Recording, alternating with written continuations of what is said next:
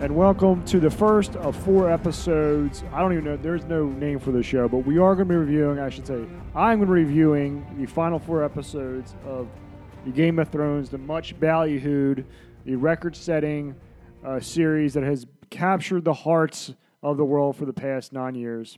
So I figure, as part of the JB's Driving Network, whatever you want to call it, and a way to get more people to listen to our podcast, I'm going to do a short 15 minute podcast each week for the fa- final four episodes of Game of Thrones as we wrap it up.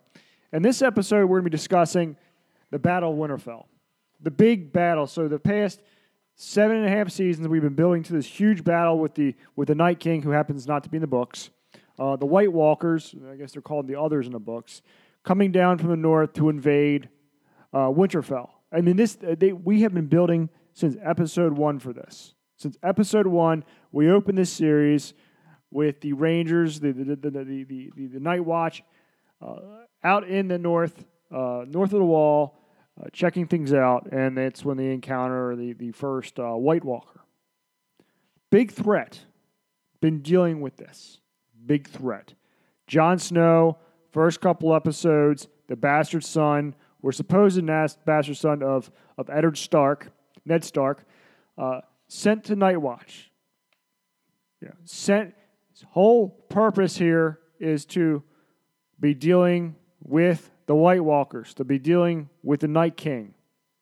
We're not talking about rocket science here. His entire story, short of his lineage of being Rhaegar and Lena- Rhaegar Targaryen and Lyanna Stark's child, making him the king of, of the Seven Kingdoms, has revolved around the White Walkers and the Night King. Think about it. Going north of the wall, dealing with the wildlings, meeting his love, who was eventually killed, uh, meeting uh, Tormund uh, Giantsbane, leading the wildlings now down south, encountering the Night King with his band, along with uh, with Beric uh, and and, and um, the, the the rest of the individuals. Uh, Tormund joined as well, um, but Jon Snow has been dealing with the White Walkers, and we're. I make this point because it's important to the main gist of this short episode about the Game of Thrones and why I have a huge issue with it. A huge, huge issue with it. With it. Um, the battle itself was good. I'll be honest with you. It was a good episode. It was a solid episode. Now, people complaining about the the the darkness in the background. Uh, apparently, that issue has been fixed, as far as I know. But what was a big letdown for me with the episode was the actual story itself. I enjoyed the battle, I enjoyed the pacing. I did not enjoy the character portrayal. The episode before episode two, a lot of people were complaining about because it was very slow. We were wrapping up uh, loose ends with uh, with Jorah Mormont. Um, we saw uh, my man, the Onion King, uh, along with um, uh, Brianna uh, and, and Tormund and uh, Tyrion, and just it, this it was a beautiful episode with everybody gathering around the the night before they thought they were going to die, and it was glorious storytelling. For anybody who's a writer, you know what I'm talking about. It was glorious story. Yes, it was slow. It was glorious storytelling. We saw Jaime Lannister uh, knighting. I mean, come on, it was great. You're building up to a crescendo here, a crescendo, and their portrayal in the actual episode was an afterthought, a freaking afterthought. We saw bits and pieces of, of Jaime, we saw bits and pieces of Bran, some bits and pieces of Tormund, some Podrick, a little bit of Tyrion and Sansa in the crypts as they're cowering. For what reason, I don't know. It was it was disappointing in terms of their portrayal because you didn't really get to see and it's not just about deaths. It's not just about deaths because Game of Thrones has built a, a, legacy on deaths. It was about, I mean, Jaime came north, defend, to represent his house, defend uh, against the White Walkers for humanity, and you barely saw him during the battle. I thought they really shortchanged that cast of characters that we came to love. That was one of my biggest problems. I didn't like the tactics. All the tactics were stupid. I think that's been beaten like a dead horse in other YouTube and and uh, podcast. I'm not going to talk about that. Dothraki charge and whatever, everywhere, Melisandre. The big thing that I had an issue with, the big, huge thing that I had an issue was, was Arya killing the Night King. Arya killing the Night King made no sense at all. I know some of you SJWs out there, some of you individuals who thought you, know, you had a whole contingent. Oh my God, he kicked ass, girl, Queen Arya.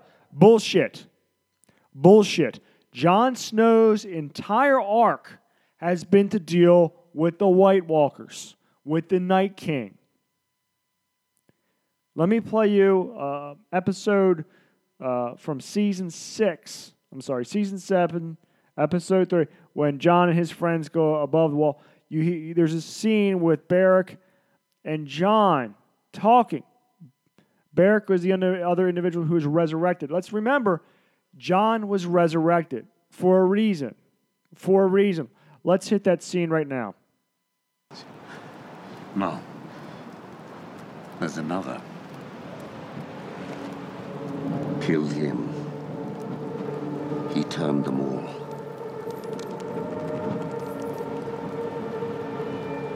You don't understand. The Lord brought you back, and he brought me back. No one else, just us. Did he do it to watch us freeze to death? Careful, Beric. You lost your priest. As you can see, the writers put this in for a reason. Beric's talking to Jon. Why do you think you're resurrected? This is after, let's, let's go back up a little bit. Beric points out the Night King, saying, We need to kill the Night King to eliminate all the threat, the entire threat, because they follow, they're raised because of him. Beric says, You know, I was resurrected for a reason, and so were you, Jon. Not just to freeze to death, you were resurrected for a reason. We fast forward to the fight. Jon's messing with an ice dragon, Viserion. Meanwhile, Arya, who's had her own kills, her own story arc, not even in the freaking continent, over in the other continent, becoming a faceless man, killing Frey, having her list, her entire storyline dealing with the arc of, of, of the list. But no, the writers, the writers have to give her the kill, even though this kill was meant for Jon Snow. It was meant for Jon Snow. Now, some of you might, well, this this is, you know, this was writing at its best because it was a surprise. Queen Arya, go Queen, all that bullshit. Listen to this clip here that I'm about to play for you. This is from Beyond the Thrones of this past episode. Listen to this clip right here.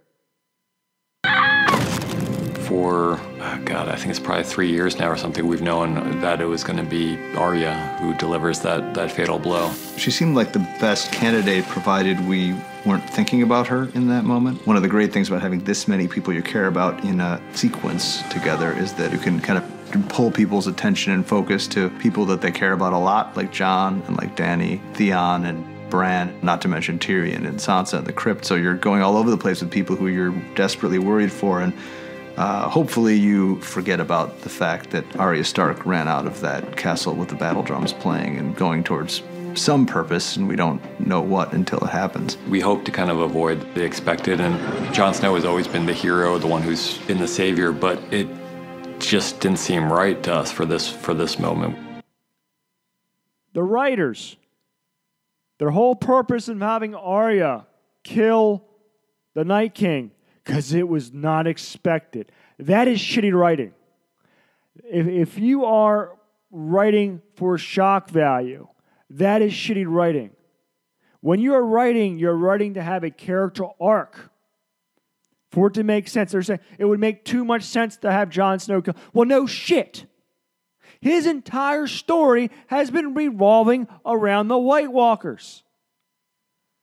But all of a sudden, it makes too much sense to have him kill the Night King because they have to have their Me Too movement. That's what this is all about. The Me Too, it's a shock value, a Me Too movement. He's been the hero, blah, blah, blah. Well, you know, Arya's been a hero as well. There's a lot of them have been heroes. A lot of them have been heroes for whatever reason. You want to talk about a strong female character, look at Bran. Phenomenal. Phenomenal. But no, we got to give the pint sized midget the kill against the Night King because it's a surprise. Piss poor writing. Piss poor writing. I had a big issue with it. Is Jon Snow my favorite character? I, I don't. I enjoy the series, but the past couple seasons, the two writers have been have been just cashing it in. Don't matter. They've got other episodes. This is what happens. It happened in Nip Tuck. It happened in The Shield. Two other great series. If you haven't, if you haven't, to check them out. They're both on FX. The writers at the end of the series, they say, "Well, you know, we're just going to mail everything in. It doesn't matter." In this case, it ruined the story. I could be wrong. The, the, the, the last three episodes could have something in store, but the fact is, Jon Snow is resurrected for a reason, and the writers eviscerated. Eviscerated that reason. Hopefully, George R. R. Martin has something else in store for the books itself, but this made no sense. The shock value sucked. Not happy with it. Plus, it was a very anticlimactic ending. Theon, uh, minutes before, sacrifices himself. Arya is waiting in the shadows for him to sacrifice. Doesn't make sense. Doesn't make sense. Doesn't make sense. Anyway, looking forward to episode four. Uh, I guess uh, you know we're we're, we're going to see what uh, what happens at uh, King's Landing and uh, the remnants of uh, Dany's forces. Who knows? Anyway, hope you enjoyed the podcast. Make sure to listen to Paul and I on our regular show, JB's Driving Podcast, where we review movies, destroy them from the 90s, 80s, and uh, 2000s. You enjoy this short episode, make sure to share. In the meantime, I will see you next week. I don't even know what the name of the show is. but We'll see you next week.